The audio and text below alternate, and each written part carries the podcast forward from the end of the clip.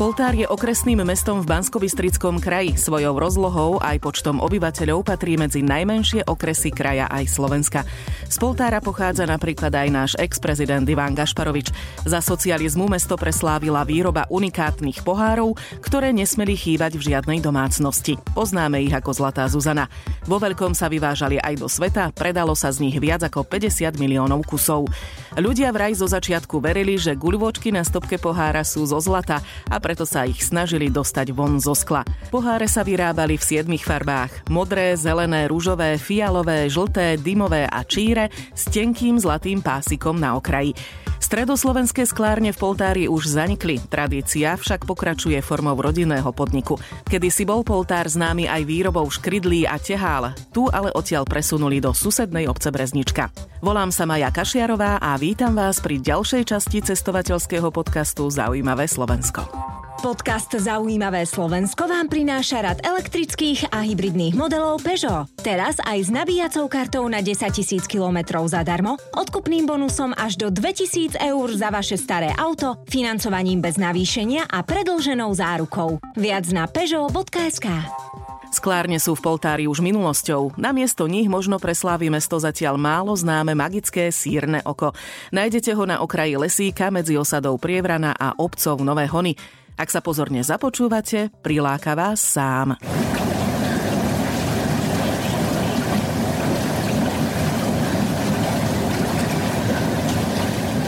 Na bublajúcu vodu sa dá pozerať do nekonečna. Podľa primátorky Poltára Martiny Brisudovej tu z hlbín zeme neustále vyviera kalná zapáchajúca voda, ktorá nikam neodteká. Je to vlastne voda kalná, ktorá vyviera z podzemia. Ona ako vyviera, tak sa vlastne aj ako keby stiahovala do toho podzemia. Táto voda je charakteristická tým, že je cítiť za sírov. Podľa geológa Petra Malíka zo štátneho geologického ústavu Dionýza Štúra ide o prírodný výtvor. Dal by sa povedať, je to pozostatok starodávneho cintorína živých organizmov, ktoré sú pochované v tom sedimente. Podobne ako máte na dne priehrad, dnes bublajúce metánové také kráteriky, alebo teda, bubli, teda prejavy bublania metánu, a teda nie ojedinele, tak podobne boli tie staré moria obohacované živými organizmami, ktoré sa rozkladajú. A produkt rozkladu týchto starých organizmov je jednak plyn metán, ale aj sulfán, teda sírovodík, ktorý je to vlastne bielkovinového pôvodu. A ten plyn sa potom spolu s vodou postupne dostáva na povrch Zeme. Využíva nejaké oslabenia zemskej kôry vo forme zlomov a na tom, že tá voda neodteká, je vidno, že vlastne je tam viac plynu ako vody. Že je to jednoducho jama naplnená obyčajnou vodou, ktorá je prebublávaná týmto plynom. Je to obvyklý jav najmä v okolí Poltára, no nie je to jediná lokalita v tejto oblasti. V oblasti Poltára sú totiž typické vody tým, že majú viac plynu ako rozpustených e, nerastných látok látok. Blížia sa obsahom tých pevných zložiek takmer možno aj k destilovanej vode, alebo teda veľmi málo mineralizovanej, ale za to v tej oblasti je veľmi veľa plynu a teda rôzneho druhu. Sú tam dokonca aj oxid uhličitý alebo minerálky obohacované oxidom uhličitým, ako je to v maštinci, ale toto nebude ten prípad, pretože tu je okrem teda toho oxidu uhličitého zjavne prítomný aj sulfán, sírovodík, ktorý dáva týmto prameňom taký e, vajcovkový charakter, zápach. Podobných lokalít máme na Slovensku viac, až okolo 1600. Hojne ich je aj vo svete. Ale také prejavy sú aj na severovýchodnom Slovensku, v tzv. flíšovom pásme, kde tých minerálnych vod, ktoré majú prezývku švabľovka, podľa vlastne tých sírnych prejavov je dostatok. Vo svete je to vždy spojené teda so s tými starými sedimentmi. Takou bohatou krajinou na podobné vody je Taliansko, ale teda nie je to ojedinelý prípad. Určite podobne aj v Severnej Amerike, v tých pláňach, prériách sú podobné prejavy ako aj u nás. Možno si aj vykladiete otázku, či je na niečo vhodná takáto voda. Budete prekvapení, ale je liečivá. Ale iste na Slovensku máme skvelý príklad. Sú to kúpele smrdáky. Kúpele smrdáky, ktoré majú mimoriadný obsah sulfánu vlastne využíva sa to na liečenie najmä kožných ochorení. Piť sa ale nedá. Vodu na pitie si môžete nabrať z minerálnych prameňov v osade Prievrana. Miestny ju podľa primátorky volajú šťavica. Je to pomerne chutná, príjemná minerálna voda. Prístup k sírnemu oku môže skomplikovať skutočnosť, že sa nachádza na súkromnom pozemku. My sme sa tam ale dostali bez problémov. Mesto sa chce stretnúť s majiteľom, či bude ochotný predať tento pozemok tak, aby bol prístupný pre domácich aj turistov. Vyhľadávanou a zrejme aj známejšou turistickou atrakciou a zároveň ozdobou poltára je turecký most.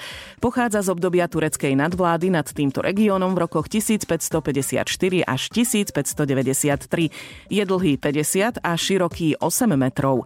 Nejde však o jeho úplne pôvodnú verziu. Predpokladá sa, že pôvodný most z asi 16.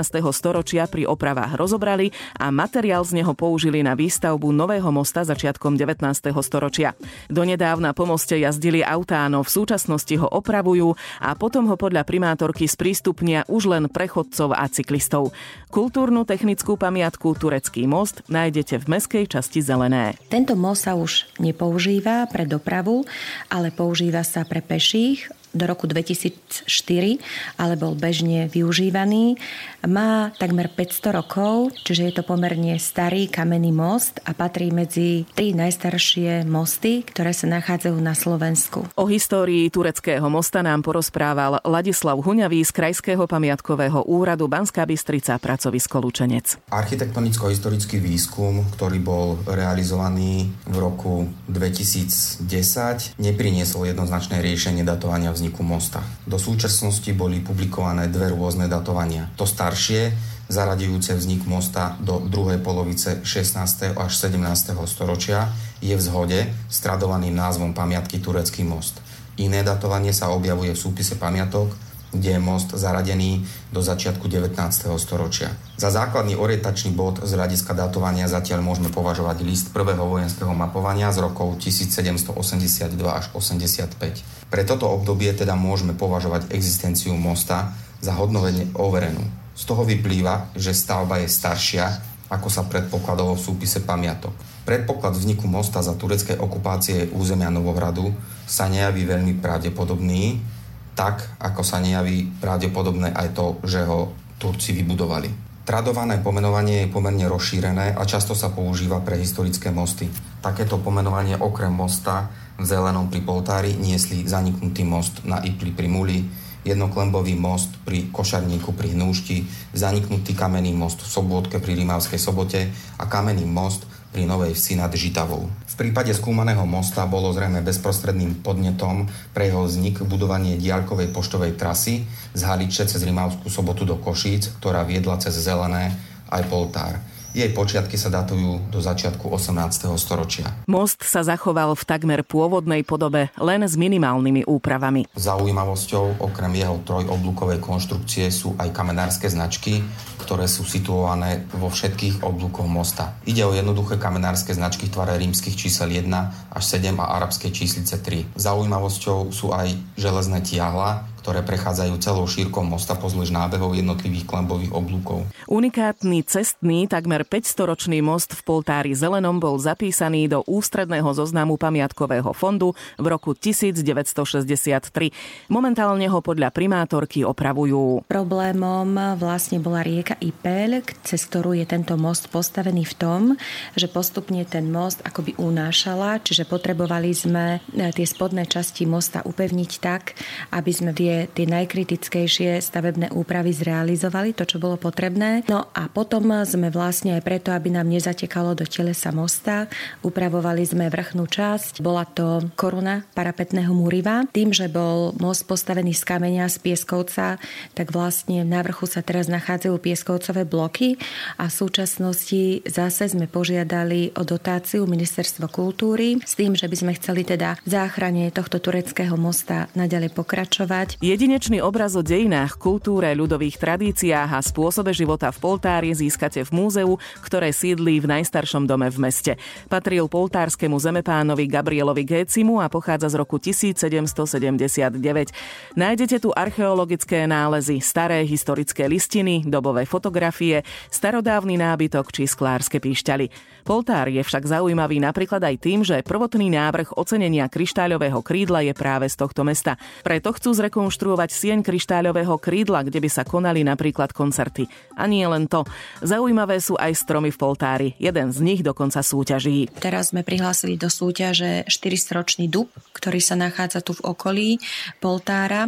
No a nedaleko tureckého mosta sa nachádzajú tri duby. To sú vlastne asi také najstaršie stromy, ktoré sa nachádzajú tu v Poltári a ku ktorej myslím si, že majú Poltárčania takú veľkú úctu. A my teraz, keď rozmýšľame o tom, že začneme budovať cyklotrasu, tak e, jednoducho sme sa rozhodli tie tri duby obísť, tak aby e, poskytovali tieto stromy tieň pre cyklistov a súčasne, aby tí poltarčania mali byť na čo hrdí. V Poltári môžete obdivovať aj ďalšie pamiatky, napríklad Kúriu, romanticko-novogotický kaštiel, v lokalite zvanej Kúpna baňa nájdete chránené druhy vzácnych rastlín, na svoje si prídu aj vyznavači agroturistiky, cykloturisti, rybári či polovníci. Na budúci týždeň vás zoberieme na návštevu záhadnej osady obrov. Ďakujeme za vašu pozornosť a tešíme sa pri ďalšej časti cestovateľského podcastu Zaujímavé Slovensko.